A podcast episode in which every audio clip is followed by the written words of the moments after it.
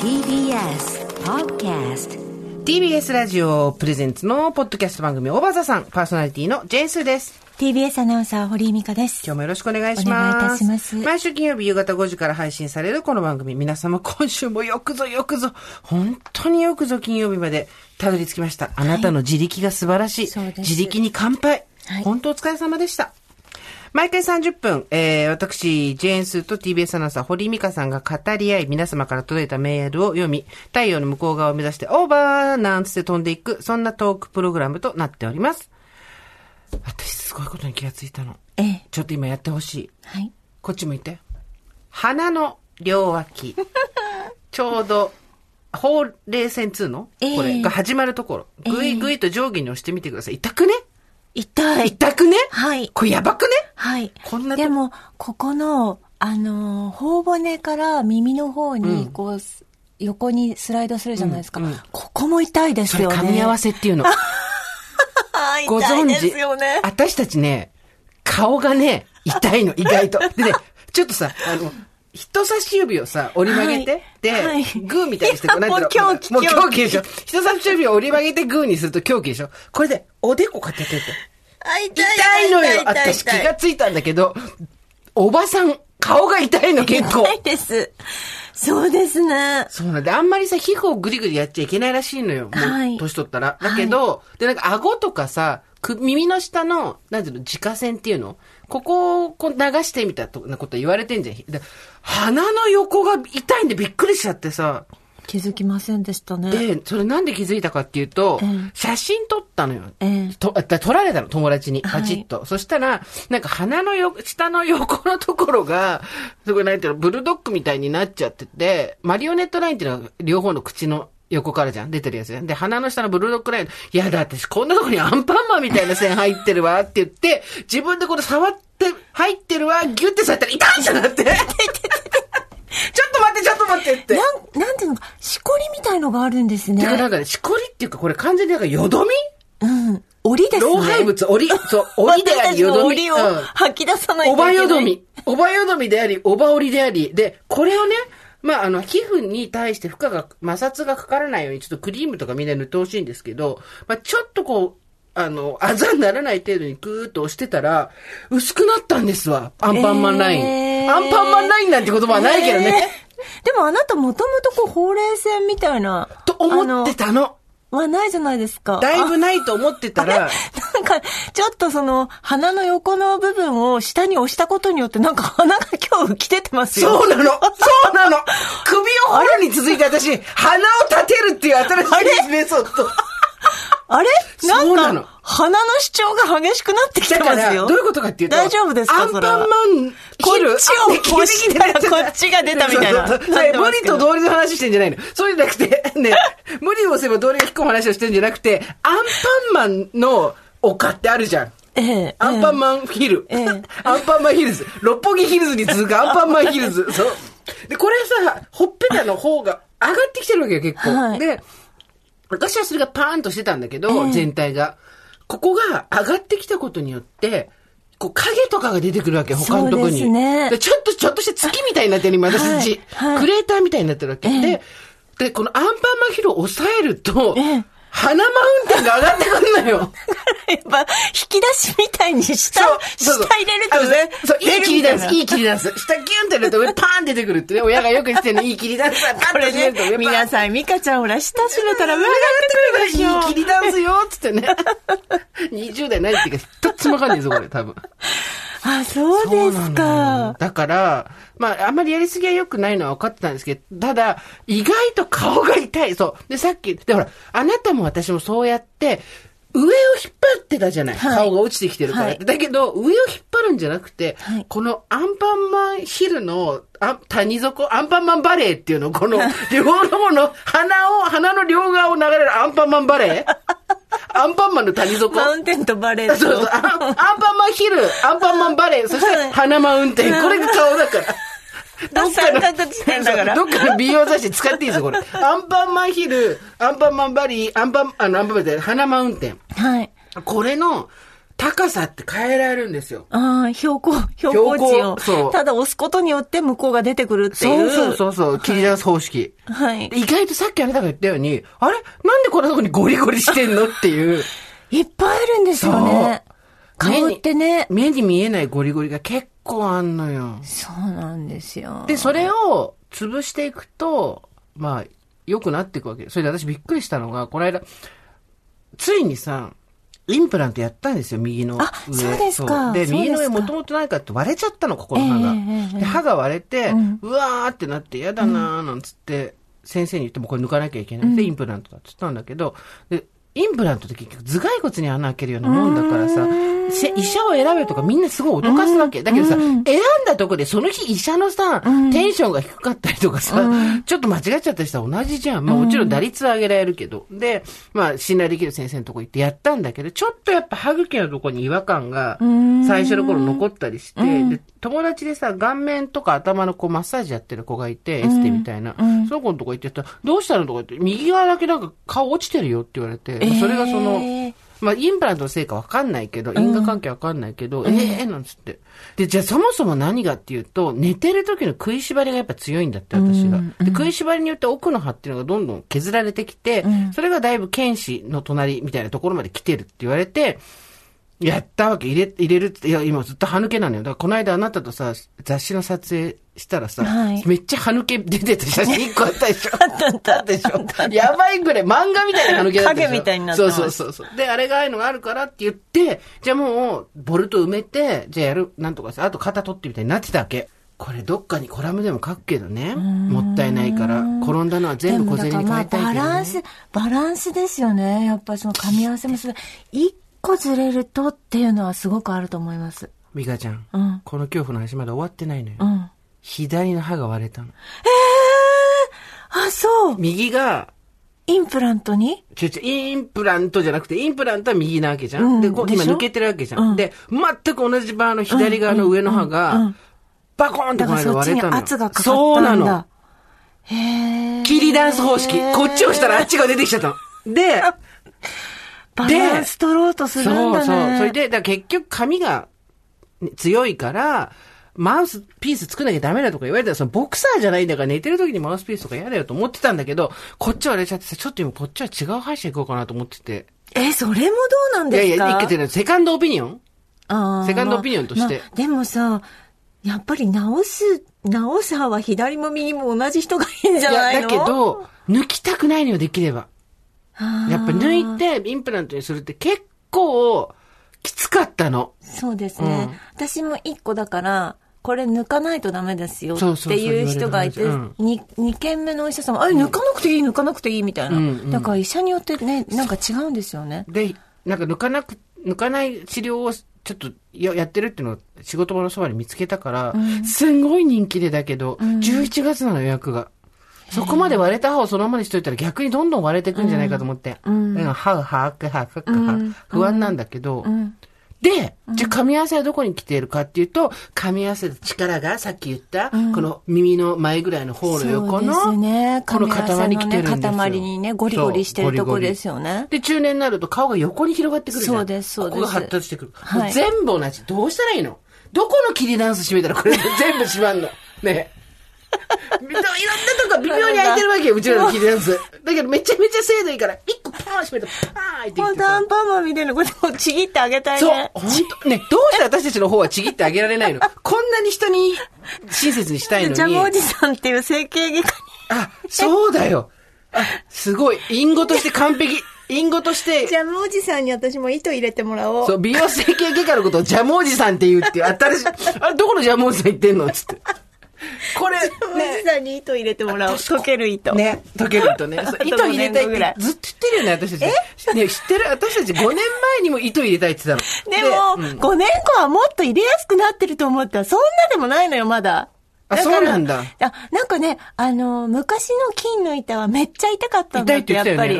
たうよねん。なんかあとすやっごい腫ぱれ結構釣れ、釣れちゃそううじゃん。んそう。でも、今、溶ける糸になってから、そう、そんなにでもないって言ってた。やってす痛さうぐ、職場に行って普通にお正月ができるよっへえて、やった先輩は言ってました。そうなんだ。はいだからやっぱ私たちもその、これでもさ、アンパンマンって昼の丘がちょっと移動するだけでしょうがないのよ。 昼の頂上がちょっと上の方に行くだけでしょうがないのよ。これやっぱその、アンパンマン昼自体をちょっとやっぱり、どうしたらこれななくなるんだろうね。うーんびっくりだよそうね、んあなた上にそのまま持ち上げてもしょうがないもん。そうそうそう。ただ全部が 上がって、あれだからその、なんていうの、どっちかって言ったらアンパンマンだから、アンパンマンの顔がど全部上に行ったって結構怖いじゃん。そんなことを求めてるわけじゃないじゃん。そのそうですねやっぱり年齢重ねると、この間さ、神崎めぐみさんっていうさ、ええ美容家の人が本を出して、えそれ読んでたんだけど、はい老ける美容、はい。そうじゃない美容。えみたいなー、のを読んでた老けのる美容は何ですかいろいろやり方がね、間違ってるとかやっぱあるわけですよ、へー見てると。で、こういうところをちょっと重ねていくとみたいな。で、やっぱりその、年齢重ねるとボリュームだみたいなこと言って、はいはいボリュームなら任せてと思ってたんだけど、はいさっき言ったようにボリュームが出過ぎたところに対しての影っていうのが、うん。そうですあれはそうだかねら。工業地帯光と影みたいなのあるじゃん、社会の時間やったじゃん。そうですね。そうそうそう真っ平らじゃないとやっぱそうそうねそう。。で産業があると、公害が出るみたいな、はいはいそういうのと一緒で、昼があることによってバリーが出ちゃうわけよ。はい。だから大きな差じゃないんだよね。んほんのちょっとの。でもそしたら、うんいろんなことが気になってきちゃって、例えばさ、目が大きいとか、目が小さいとか言うじゃん。うんうんだけど、目が大きいって実際どこの幅がどれぐらいの差なのとかさ、そうあの人目が大きいよねって言った時に、なんとなくさ、印象論でしか喋ってないじゃん。はいだけど、はい横幅とか縦幅の話なのか、はいそれとも黒目の大きさのことなのかとうかん、結構そういう、分かってないで漠然と話してることってあはるなと思っっきりたんだよ二ね、重を言う場合もあるしそうね。そうそうそう。そうねだけど、一重で目が大きい人もいるじゃん。ああ、そうね。そう。うんで、じゃあつって目頭切開しちゃって、ギューって広げていくと、ん大きくなったとは言い難いみたいな印象になったりとか、んじゃあ私たち何をもって目が、あと足が長いとかも、ん実際じゃあ10センチ足が違うからさ、多分違うんで、そんなことじゃないんだよ。うんなんかだから、意外と、容姿に、のことについていろいろ苛まれていた若い頃とか言ってたけど、意外とぼんやりとしか見てなかった。そうだと思いますよ、ね本人は気になると思いますけど、鼻高いとかね、鼻がどうとかいうのはね。何をもってどう鼻が高いかどどこから高高いって言うんですかっていうね、そうバランスだってありますでしょそうだから結構分かってなかったなっていう、うんその 思わず人が撮った写真のアンパンマンヒルのアンパンマンバリーの花マウンテンからの、押したところが痛いから の歯が割れてからのいろいろ言って最終的にどこに流れ着いたかっていうと、適当な話してた今までずっとそうね、そうね。あ、でもまあ、バランスは大事だっていう話はありますそようねね。どこのバランスが整えたいバランス今、うん今私もうなんか平行感覚がおかそしういそうから、だからめまいそうがそう毎日するのでねねうん、はい。めまいどうなったその後今毎日なんか大道芸みたい。なんていうちょっとのなんていう待ってよの行ってないのあのさ、病院円柱、あ、行ったんです行ったの行私。ったあどうだの、った脳の MRI を取ってあそこまで今度行ったうんはい、検査をするんですけど、ただ、なんか、あのー、耳のほじりすぎじゃないかっていう。三半期間を意自見もあらっクラッシュしてた、うんそうでもそういう人いるんだってなんか耳に私も調べて教えてもらったんですけど、耳石耳の石って書いて、はいはい石石あるねがポロって中の方に入っちゃうんだって、その三半規管の、あんまりほじってると、でそのリンパ液に入った時にわかんないそのバランスは感い、だんだ覚んを、ぼんやりしてきました。出ました、私たちのお得意。ぼんやりイメージトーク。体のことをぼんやり語らしたら我々の右に出る者はいない。 私これね耳鼻咽喉科みたいな人にね、すごいしっかり聞いたんだけど、はいはいはいなんか今途中、自石からいきなり来たよね、ダメになった よ私ねの。フィルターを通ると、なんか耳石からリンパ液に入ると、なんか脳がそのバランス感覚を取れなくなっちゃうんだって。だから、それを、石をなんとかしなきゃいけない から、しょっちゅうこうやって石を転がすように、うん右に左に横とか後ろとかに動いてろって言われま した。そんなことありえんのそっちの方が頭フラフラする。えっ、と、ラジオネーム抹茶きなこさん、山梨の方いただいてます。えー、10月8日配信会で堀井様がくらっときた、ふる浮遊している地に足がつかないと言ってましたが、例えるなら、毛足の長い絨毯の上を歩いている感じでしょうかもしそうならそれは高血圧です。私も残業月100時間ぐらいした時に経験しました。とりあえず健康管理センターで血圧を測ってください。で、気をつけて、その残業何十時間。。100, 100時 間え、そっちそっちだよの問題だよ。毛足の長い絨毯より残業100 時間。だって30日、20、20日でしょで ?1 日5時間ってことでしょすごいねやりすぎだってまあやりたくてやったわけじゃない毎んだろうけ日ど10時からだから、 10時から、 7時まで働いて、そこまかたら5 5時時間間よってことでしょだから夜12中までってことでしょ、やめなよやめなよ逆に怒られるっていうね。 50何歳でしょもう。57歳だって。やめな毛よ足の絨毯は長くはないんですけえ待ど。って待って待って、そんな話はしてない。毛足の絨毯が長いか短いかなんて話はしてない。毛足の長い絨毯の上を歩いてるかどうかっていう。ずっと横になってるの。地面が。あと、立った瞬間に、なんか放射線を、前に進むんじゃなくて放射線を描くように進んでいく。だからそのカニカヨ現象でしょうんクラブ現象だよ ね。そうなんですあよの。ずっと。踊る方のクラブじゃなくて、銀座の方でもなくて、R の方だよね。カニクラブだよね。そう なんです。だからまあちょっと検査して、だからあらゆる検査をしていこうと思って、うんうん人間ドックもちょうどあの時期が来て、もう私50歳なので、はい50歳検診みたいなちょっと多めに出るらしいので、ああ、本当に女性ホルモンと、か、子宮とか、教えなんてとかとか、そういうもういいじゃないいい検じゃ査ないうんもう三つ目でなんとか。もうさ、なんで体のことそんなぼんやりになっちゃうのね、なんだっけ負けてえっと、うん。えっと、女性ホルモン、ホルモね、うん。これは、エス、エストラゲンを調べるの違うでエしょストロゲン、 エストロゲン。惜しい。で、次は次は、えっと、子宮、子宮ね。はい。子宮なんちゃら。子宮、子宮がんとか子宮頸がんとかそういうのね。そうはいで、ね三つ目が三つ目が、あ、これは頭部の MRI をまた取る。また取るのまた取るの。好きだね、MRI。うん。だからそういうのを全部根こそぎやっていこうと思って。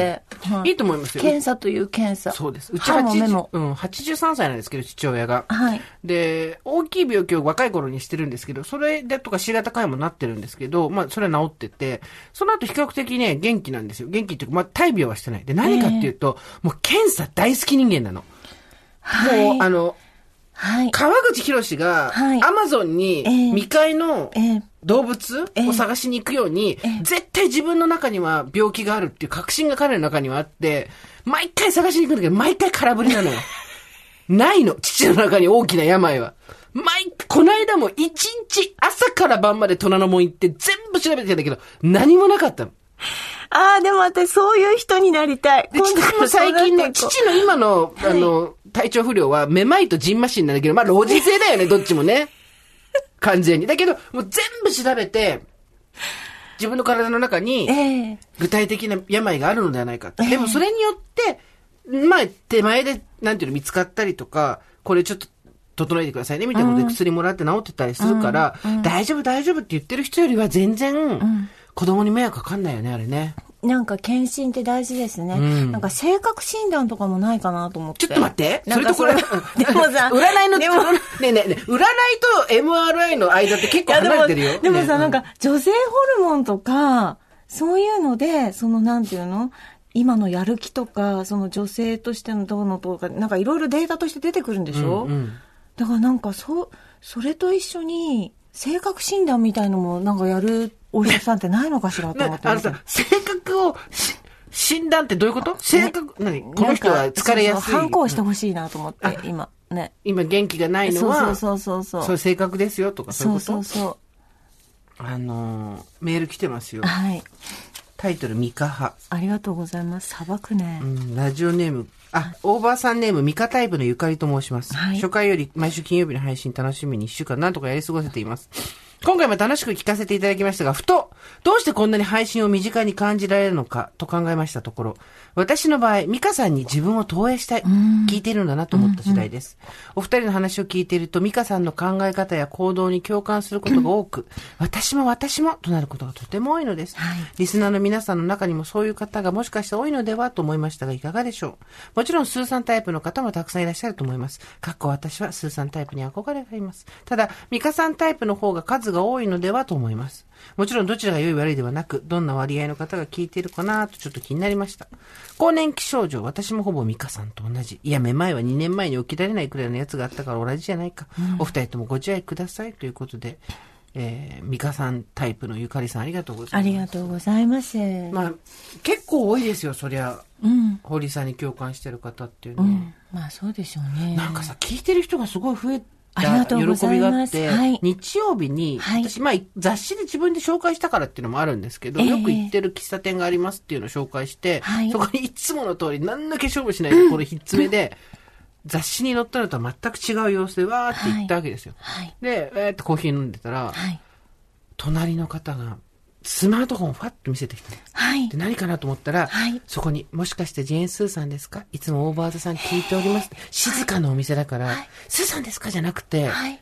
いつもありがとうございますって、スマホになって、なんという心遣いと思って、すごいですね。おしゃれな30代半ばの女性でしたけど、そうでだすからか。ありがとうございます。嬉しいですねそう、そう、そうやって。で、その方が帰られて、店主の人とリキリスナーさんだったんだって、なんてなんとかなんでかんとかって、私カウンターに移ってさ、で、おまたコーヒー飲んでたら、そして隣の人がまた帰る。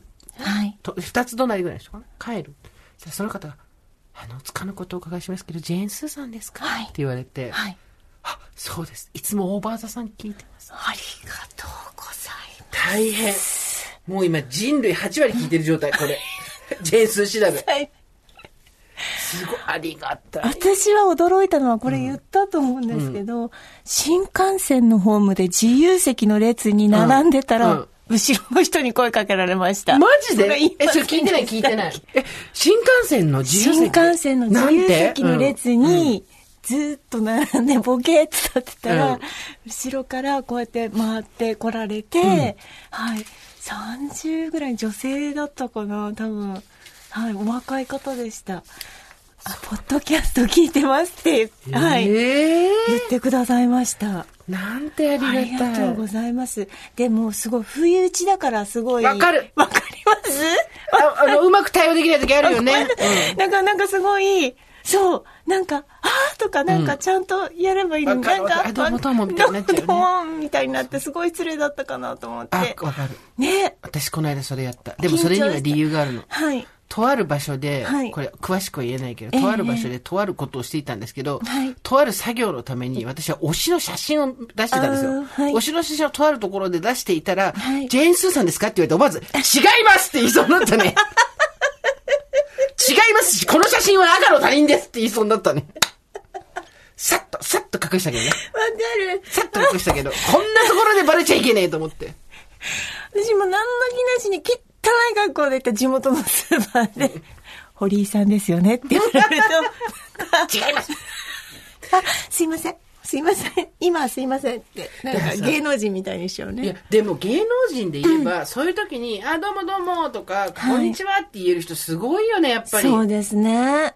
ね。常にこう、なんていうの、オンな状態で、はいはいどうもだかどうらももうって。あの、察知してるんでしょうね。だ、どこからから来るっていうのね。私たちまだそこの意識は足りないので。だし、こんなん足さないよ、そんな意識。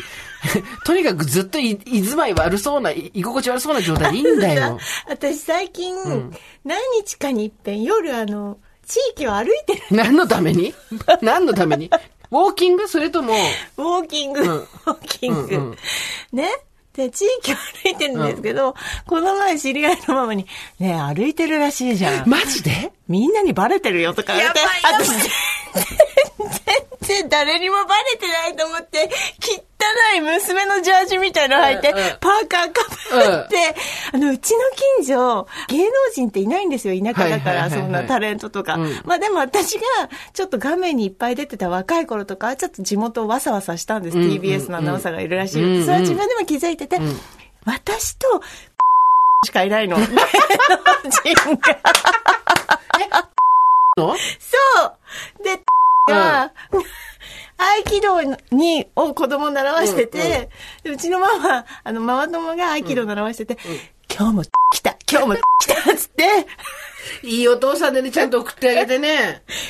だから、それは知ってたんだけど、ねえ、最近歩いてるらしいじゃんって言われてね、なんで知ってんのなんで知ってんのじゃないよみんな知ってるわって言われて。そうなんです。だから、あの、ちょっと自覚しないといけないですね。本当だよ私たちね私はい。私はもう都心ではそんなことないですけど。墓参りでもそうですけどね。まあでも、はいまあてか、大場さん聞いてますって言ったら結構多い。ありがとうございますえでもさ嬉しい、あの、はい今だったら、ええ習い事にお父さんが連れてくのとかって、そんなになんていうの、別に当たり前でしょっていう時代だけど、はいはいはい我々が若い頃、あんまいなかったよね。習い事にお父さんが連れてくって。そう、そうでしょうねね。うん。いや、なんか新鮮。うん。なんか今だったら本当、いや、それが何かみたいな感じだけど、はいあの当時ってなんかさ、お父さんがやっていいこととやっちゃいけないことみたいにすごい分かれてなかった。うんうんゴミ出しとかもややらせない親とかいたじゃん。そう、なんか、お父様がも、お父さんが持っていくと、ちょっとご近所的に恥ずかしいみたいな。よく考えたら変な話だったね、あれそうだねね。。そうだったねねお父さんが、なんかスーパーで買い物すると。あそれもあ私が行くからあそうそうそうお父さん行かなくていいからみたいなものありましたよね。家族で行くのはいいけど、とか、あとなんかお父さん車で待ってる係みたいあなあ、ことそをうしたりそうとだ。かね。面白あいね。れなんだったんだろうね。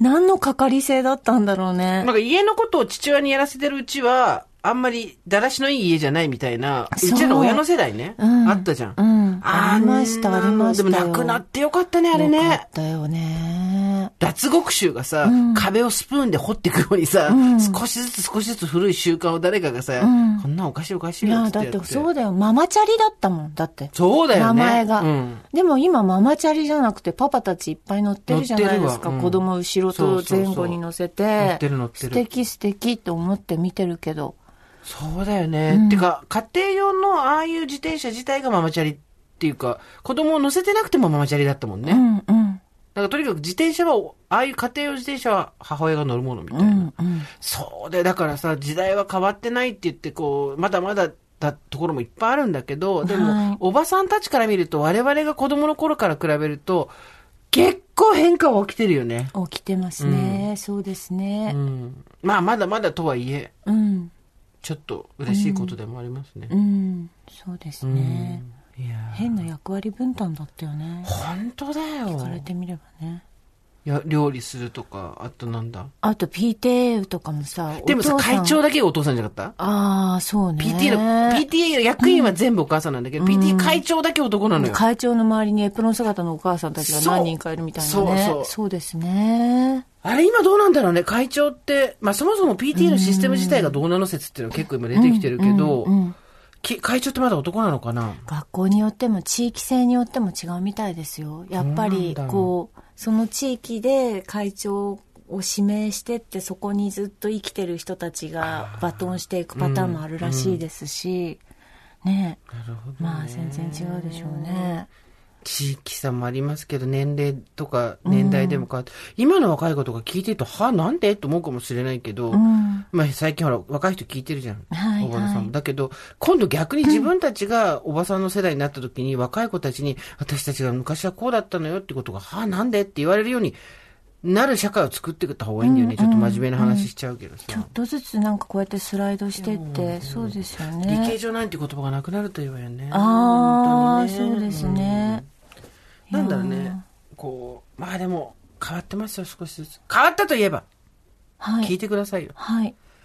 この番組をはい支えてくれている、パピン本当に私たちはあの誰に生かされてるかっていうとポップインさんにそうなんですよ生かされてるんですよポップイン株式会社さんがいるからこそ私たちがここで無駄話、ダ話ができるんですよ。本当ですで本当に私たちのこのなんていうのなんかタイミングの悪い女二人だなって思うのはもう帰っちゃったっていう ね、さっきまで、さっきまでポップイン株式会社さんが社長さん帰っちゃとったっていう PR の担当方が来てたんで、 で、そこでそのポあんップイたンのアさンパんがン、マンの話だったなんかよ面白かったじゃん、あの話。帰って、じゃあ帰ってからして、それを後から聞いた時に、みたいな、奥ゆかし さ。誰が奥ゆかしさそういったびっくりしたんだけど、変わったといえばポップインアラジンでございますよ。はいはいあの、ポップインアラジンといえばですね、電気のところにこうシーリングライトにガーンとつけて、それがこう、映写機になったりとか、音楽流れたりって言って、リスナーの人も結構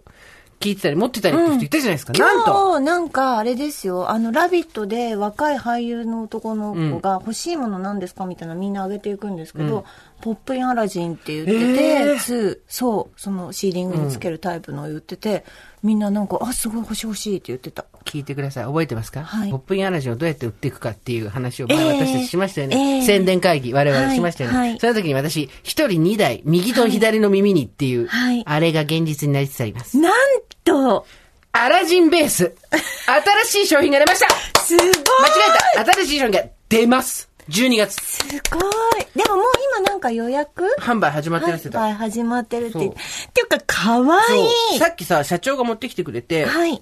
ちゃんと見せてくれたんですけど、はいまあ、今までのポップインアラジンって、シーリングライトにプロジェクターとスピーカーをこう、高性能なやつをくっつけるってことだったんですけど、これはなんと、本当にペットボトル1本分ぐらいのちっちゃい、んベースだから、ん花瓶なんですよ。花瓶型。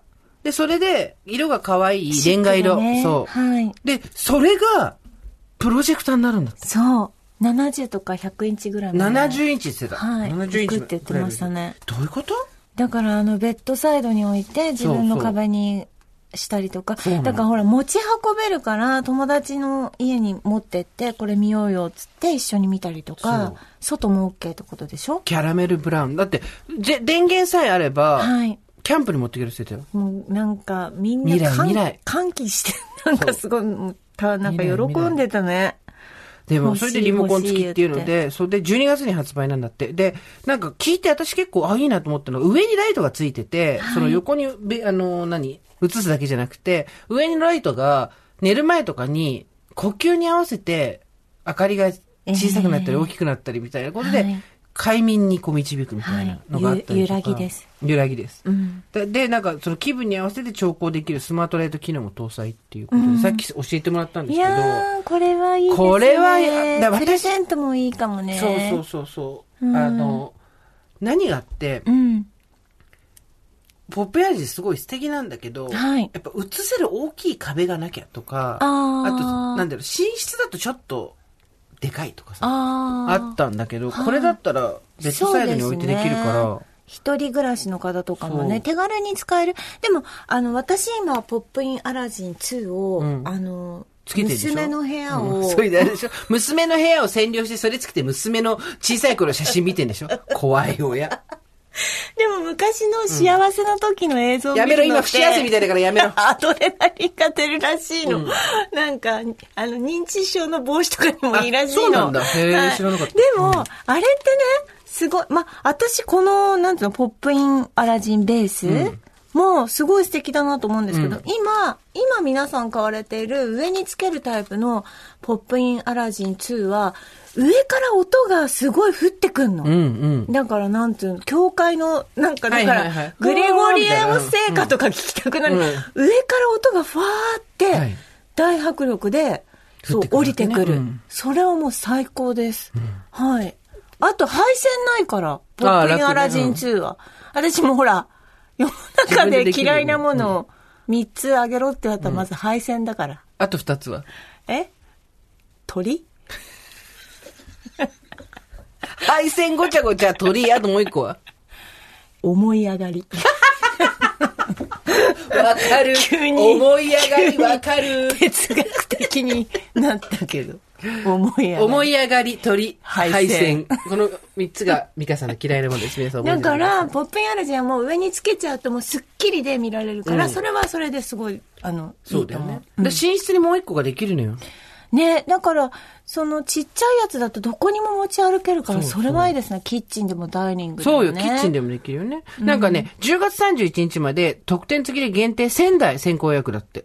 10月31日までよ、皆さん。仙台特典付き予約。こんなんすぐ履けちゃうんじゃないですか、そうだね仙台なんて、みんな、この辺の人たちもざわざわしてて、欲しい欲しい言ってて。で、発売が12月末予定。はいだ年末、お年玉で買、お年玉で買ってくださいあもいいんですね。ねそうなんです。アラジンベース。キャンプに持ってったりとかもいいですねそれ。さっき言ったよ。あ、言った。すぐ忘れる。外持ってくのいいね。ていうかまあそもそも、あの、アラジンの人が見学に来てくれてたのに、その時に話してない我々もどうなんだと思いつつ、はい。思うけれども、いや、でも素敵ですよ。ちょっとあの、すーちゃん、うち見に来てよ。あらポップインアラジン2。ね。はい。でも遠いんだよ な。 ちょっと町田家が、町田も結構いいとこです遠いんよ。だよさんいるかなそれいいの言って、本 当に。個人情報ダメなの。ねだからピーって入れないとダメでしょ。それもダメだと P 思がいるよう。っつって。うん。そうなんですよ。なんかあのーアラビアのロレンスとか見たんですよ。あーすっご素い敵でしょそりゃうん素晴らしいですよ、本当に。もうなんか砂漠にいる感じですそよれアラビアのロレンスだから ね。で、ラクダがもうだから、娘の壁の右から 左へ走っていくから、最高ですよ。本当に。なんか砂漠の夜景とかも綺麗に出る。ていうかさ、本当に、うちね、壁ないから、壁がないわけ ないだろ。野外、いや野外スタジアムか、家が。壁はあるんだけど、やっぱあのちょっ、と甘いの窓食べとてかになって、うん社長にもらってフラットではないから、娘のベッドのシーツをはいはいはい。壁で止めて、うんうんで、白だけだとちょっとその窓が透けちゃうから、後ろに黒い布を1枚買ったの。うんうん。で、黒い布を1枚貼って、そこに娘のシングルベッドの、あの、空いてるベッドのし白いシーツを貼り付けおうて、そこに写してるんですけど、最高です。本当に映画のスクリーンです。本当でもさ、同い年と思えないよね。アラビアのロレンスを見ましたってさ。なんでなんであなんだと、旅情、旅情み たいなんなのなん、いつ生まれたので。一 ?1900、番ほっとするわ。 1950年代でしょ、生まれたうの。んそうそうそうそう、最高です よ。ドクトル千葉子と。今、はい。あまのあ、そんなことでね、なんかはいどんどん進化してますけれども、はいポップインアラジンさんも、なんかありがたいですね。ありがたいですよ、ここううややっって。で、社長がわざわざ来てね、てうん。番組のリスナーの人たちに、はい。いつも、あの、ありがとうございますなんて言ってくれて、うんうんで、せ実演まで来てくれたんですうよ。ん。買いますよね。はい。そうなんですよ。ありがとうございますねありがとうございます。あの、堀井さん、それで、私たちはこう、ポップインベースをはい。皆さんに伝えていくという責務もあるんですけど、そうです、そうです。同時に、はいたくさん来てるメールを紹介するというですね。そうですね。ちょっと行きましょうか。こ今っ日ち行ってですかどダうダぞそっち、あの、ダダこねましたでしょ、先週。あ、先週これ、ダダイズム、ええ我々のダダイズムね。うん。これました。あれ、私、登録聞きましたけど、聞いただけで気持ちよかった です。なんか、せいせいしたたっだて、これこのたこれたなんか、ダダをこねてるあなたと私の、あの、もう聞いただけで気持ちよかった。ありがとう。よかった。いい。いや、結局さ、じゃあなんであんなことしてんのかって言ったら、外でこねらんないからだから、自分のアルターエゴっていうの、あの、別人自覚の自分みたいなのが、ただこねてるの聞くだけでもしかしたら、はいセラピーになるのかそもうしれない。なんだと思うんです でよ。みんなも自分のダダを録音して聞いたらいいよ。うん。 あの、それ用に Q&A でちゃんとこう、あなたが言ってあげて、これやってくんない、そうねっていうのを、すごいなんかウォーミング、ウォーミングアップ的にもいいなと思いました。 嫌だ全部嫌だって言うってことだそう、よね。うん今から、今からやろうと思ってたのにと。かね。うん。 っていうかさ、誰かさ、TBS のアナウンサーの人一人頼もうよ。え、なんでだなだん誰の声っていうのは言わずに、はいあの、はい何やってとか、うんこれお願いできるとか、うんこうしてよとかいうのを全部言ってもらって、あいいですねそれをいいですねあの、皆さんが好きにダウンロードできるように して。そうそう、勝手にダダをこねるっていうその。うそうそう。いや、もう素晴らしいなと思って聞いてました。あんと、おばさんネーム、ペンさんです。ペンさん。スーさん、ミカさん、おはこんばんちおは。はこんばんちは36歳の、36歳のおばさん初心者、テンと申しますどう。もいつもお二人の軽妙なトークとご助会の皆様の面白メールに元気をいただいております。前回の放送で、スーさんがダダをこねたいと話されていたことで気づいたことがありメールいたしました。私には5歳と2歳の娘がいるのですが、この2歳の娘が、いわゆる、イヤイヤ期と呼ばれる時期にあるためか、何を聞いても答えは嫌、床に寝そべって、大泣きしながら、抱っこしてと叫び、抱っこしたら嫌となる。これを毎日朝から晩まで繰り返して過ごしています。精神的にも肉体的にもかなりきつい日々なのですが、スーさんがダナをこねまくったら爽快と話していたのを聞いて、ダダをこねることにより、精神が安定するということを知らされました。なるほど、おばさまでもダナをこねたいなら自分に正直に生きている2歳児も当然そうなのではないか、と、ほんの少し次女に対して歩み寄ることができましおた。ー、よかった。これからは次女のダダコネが始まったら、我が家をストレス発散のためダダジムだと思うことにします。素晴らしい。い。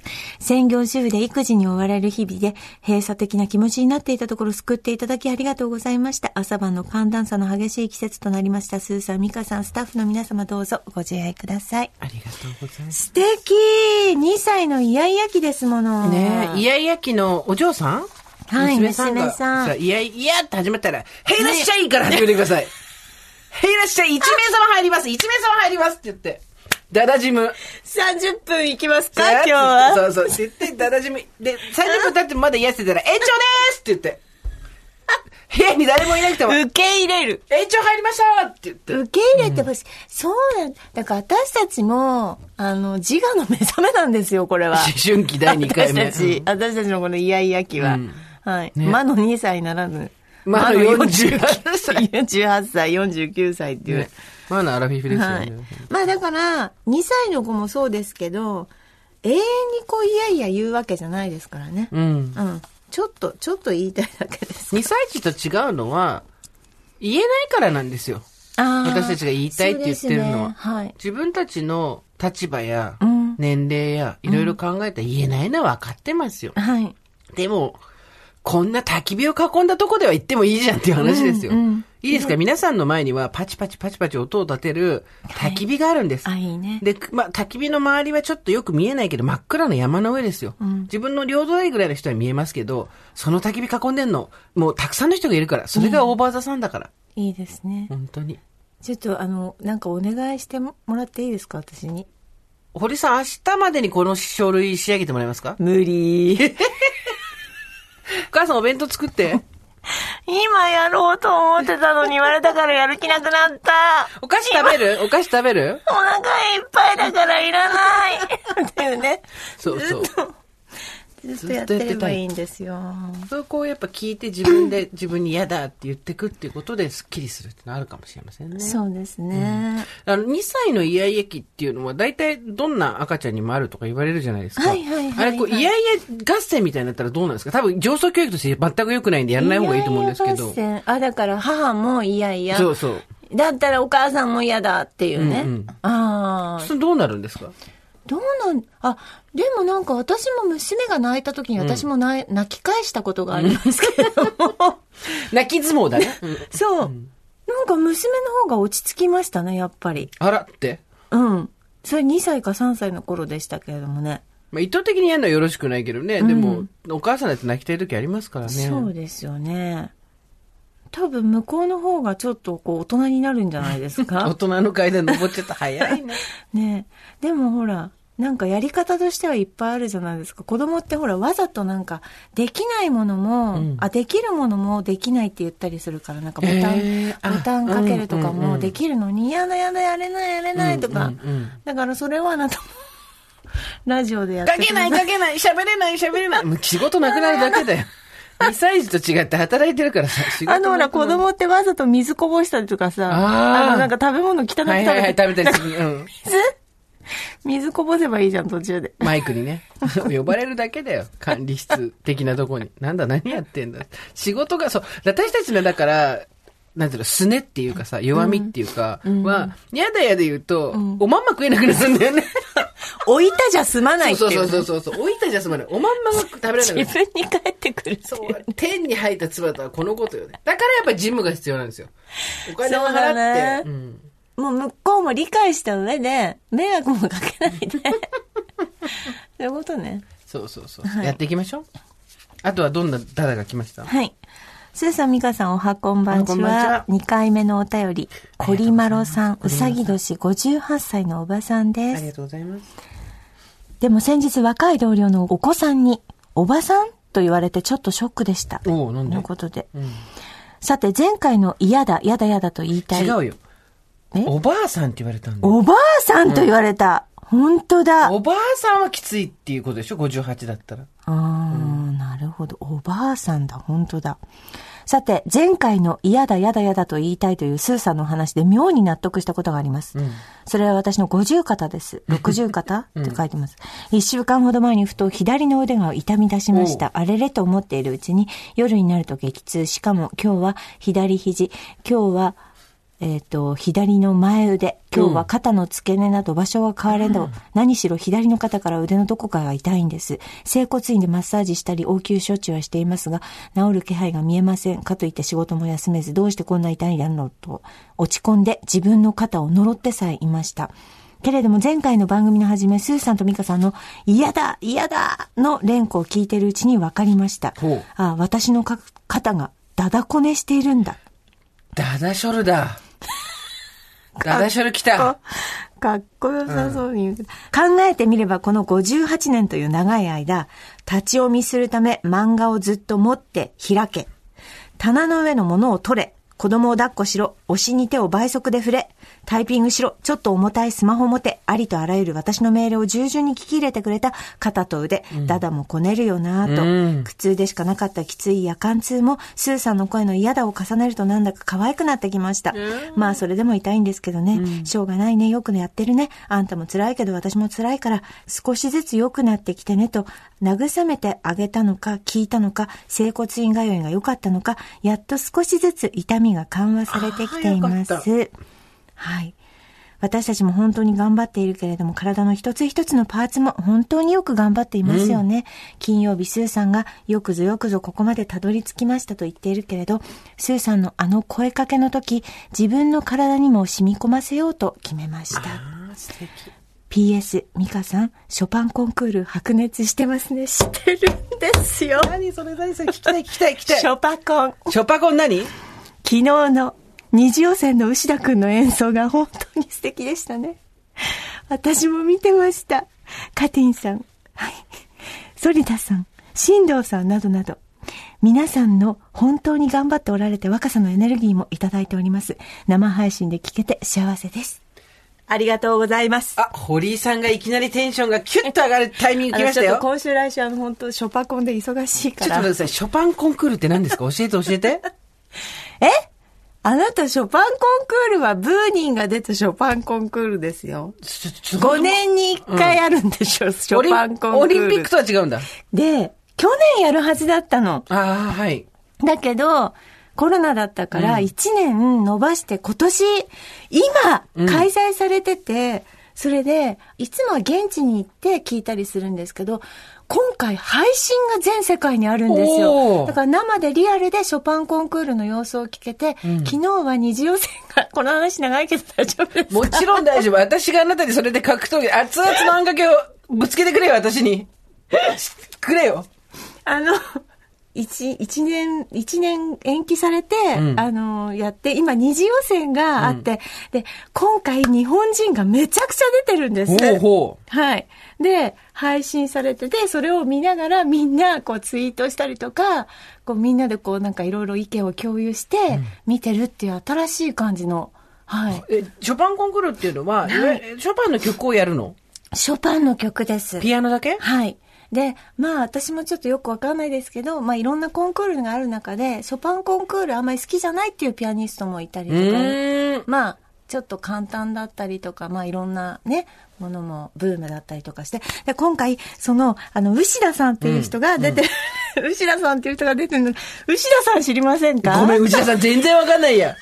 牛田さんは、うん中学校ぐらいの時にすごいマスコミに取り上げられてフィーチャーした子なんですよ。あの、 すごいピアノ作曲とかもしちゃって、あの、青空っていうラジオドラマやったんですけども、うんうんうんその主題曲も牛田くんの曲なの。ほう青空のラジオドラマで流れてる曲も牛田くんの曲だし、なんか中1とか小学校の時、中1じゃなかった小学校だったかな、すごいもてはやされてテレビにガンガン出て、でも、恩師の中村ひろ子さんうん、いいよ。カレーだね。か中村ひろ子といえばカレーだね。それはわかるよ。うん。中村ひろ子先生がそういうピアノに対しての向き合い方をするんだったら私は今後一切教えませんって言って牛田君をマスコミから連れ戻したわけはい。でそこから何年もマスコミに出てないの牛田君はおおで今ちゃんとこのピアノコンクールに出てきたのすごいすごいですよね結果出してますね。それで、うんあと住野さんっていう人もいるんですけど角田さんはどんな 人住野くんは、海星高校から東大に行って、そしてピアノショパンコンクールも出てるっていう。すどういうこごくないですか ?YouTuber もやってるんですけとど、 おかしいでしょ、それは。海星から東大大に行に行っって、て、ショパンコンクールも今出てる。 YouTuber もやってんのそうやりすぎ。はい。うんで、え、若い子なのその子たちも。え若い子ってってことでしょ東大若だいった子、多分25、6じゃないかな、うんうん YouTuber だし。 YouTuber だって。YouTube、おっさん YouTuber もおばさん YouTuber もおるわ。あとでもそんなんか私ちょっと詳しくし調べてないんだけど、その中日本人の中で医学部に行ってる女の子もいた。ええなんでそんなな天んを二なん物だ三ろ物う上ね。げちゃうのなんなんでしょうね。すごいね。なんかでもピアノやってる子で頭のいい子っていたよね。多い。いたよクラね。シックやってる子は頭いい子多かった。多かったよねまあ、それ結局親が、あの、教育熱そう心そっう、て親こがと教育熱心で金持ってるから文化資産があるってだけの話だという気もますあるまあけど、まあ、それもありますけど、もちろん。でもただ教育環境っていう。トップオブザトップに行けるっていうのは全然ね、いやいやいや、そう、それだけじゃないよねそういうことですよ。だから才能もちゃんとあってっていう。まあなんか面白いのが、今配信で、今2時だったので、多分3時があって、うんあと本戦があるので。そっから本戦なんだ。そうですえで、世界中の人が出てんのそう、もちろんもちろん。まあでも、アジアの人とかが割と、まあショパンコンクールは多いんですけど、あそうなんだはいうん。はい、アジア圏の人が。何を弾くかまあ自分の好きな曲でいいの、そうです、そうです。あの、一応課されたものの中から、うん一時はこの中からこれを選ぶみたいな感じなんですけど、はい。だからちょっと私もね、あの、忙しいんですよ。ここに何週間出るように言ってますけどねうん。出ないんですけ出ど、ないんです けど。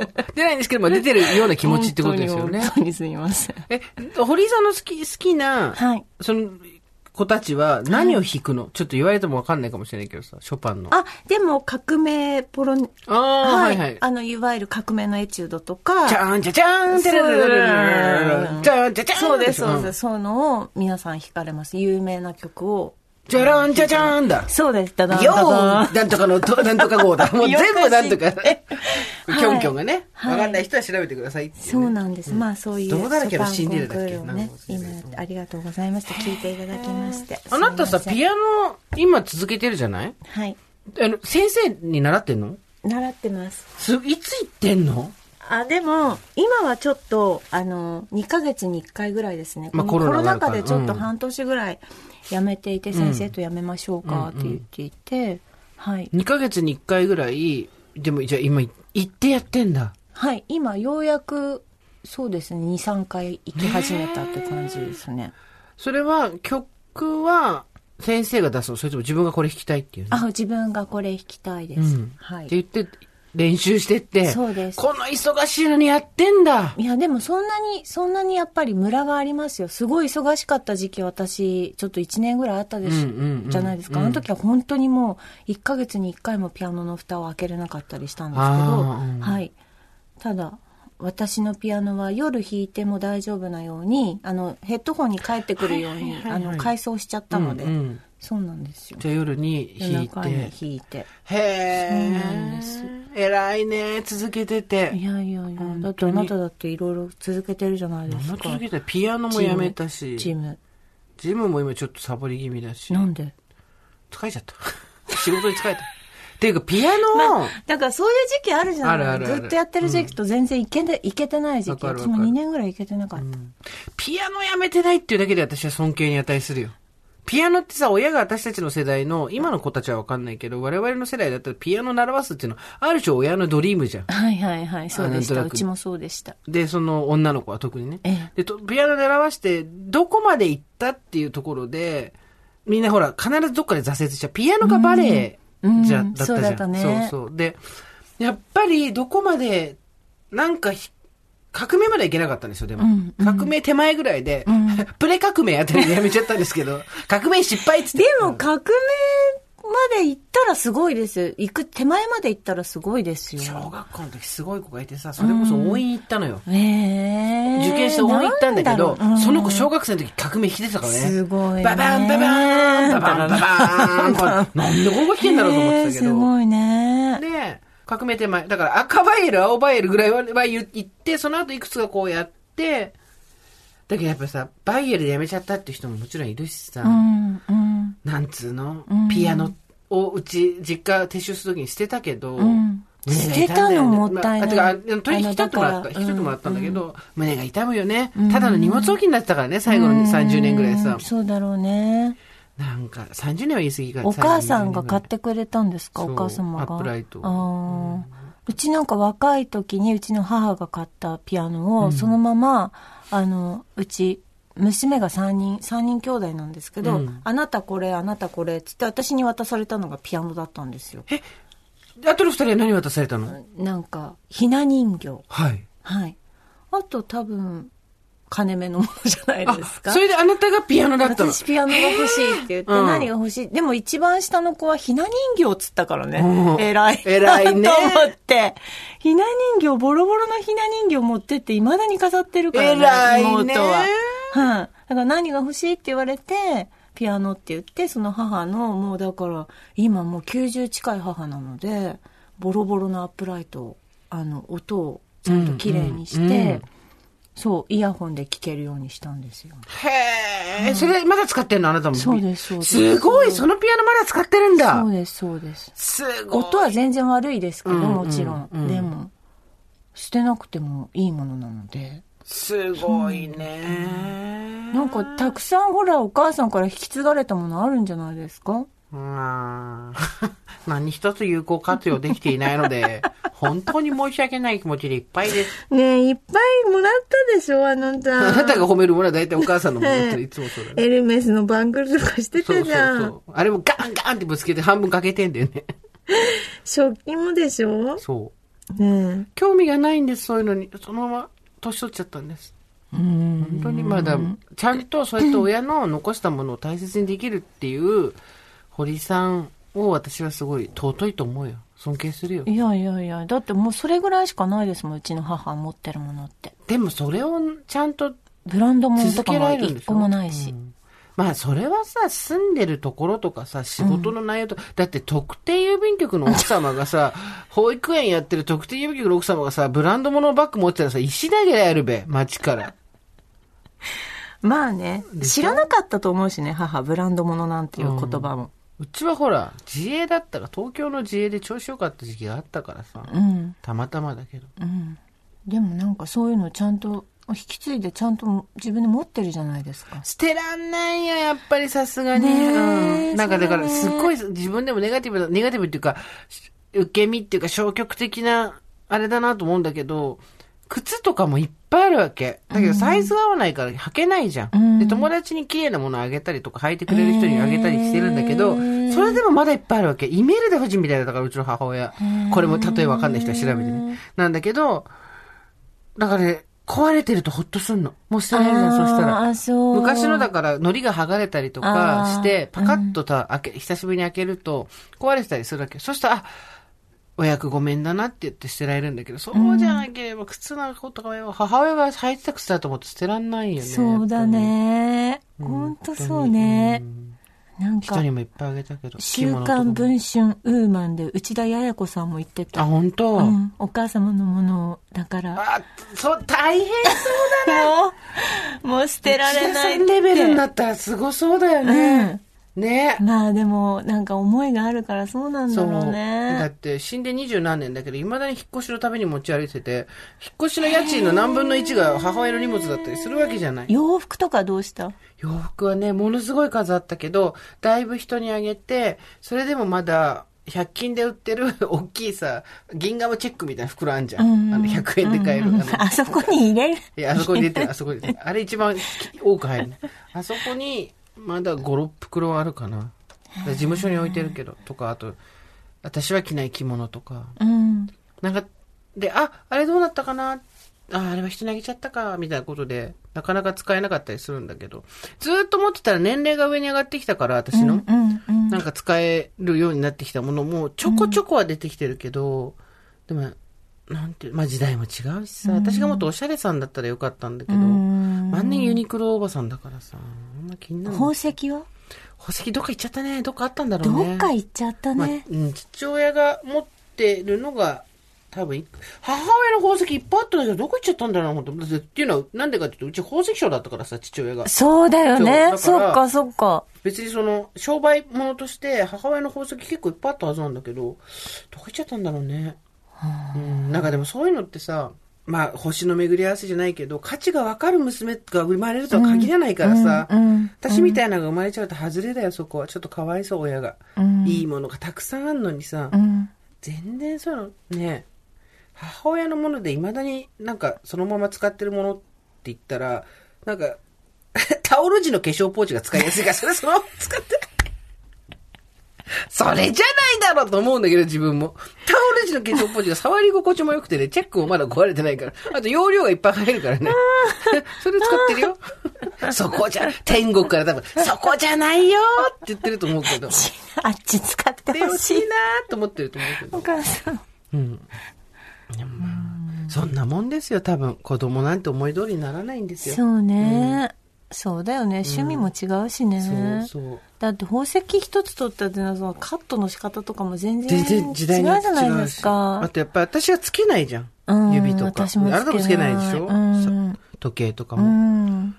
時計指輪なんかしたらもう、もっとめまいしちゃうよね。バランス崩れてね。うんだからもう、私、義理の、うちの母宝石とか全然知らない人だし、持ってもつけてもなかったんですけど、義理の母が唯一なんかこう、一個大切にしてるのをうんうん先に美香さんに渡しておきたいからって言って、あの、預かったんですけど、やっぱりもう、つけれないし、うんうんそんなそうだね大事なもの。大事なものねうんうんで、リフォームするなんてもってのほかだし、ともうそのまま置いておいて、多分そのまま娘にやると行くか、んだそういろうねうことだもんうねんで。もちっちゃいものだとさ、そこに物語があると少し残しておきたいなっていう、大きいものとか量が多いと困るけど、小さいものだったら大丈夫だよ。うん、それがそうね語り継がれていくよ、ちゃんと。そううね。んねそうだ、やっぱイヤイヤ期を過ぎても思い通りにならないってことで すよ。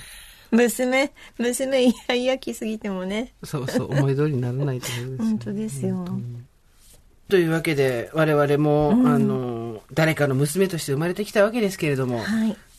思い通りにはね、人生いかないけど、そうですね。せめてアンパンマンヒルの横のアンパンマンバリー、花マウンテンの横の、はい。えー、ほうれい線のスタート地点、ここをぐりぐぐっと押さえて、はい。濁り、痛いけど、よどみ、折りこれをそう、折り、これを出していく吐。き出していく。鼻を高くしていく。ねそう鼻高々。そうなん、見てみほら。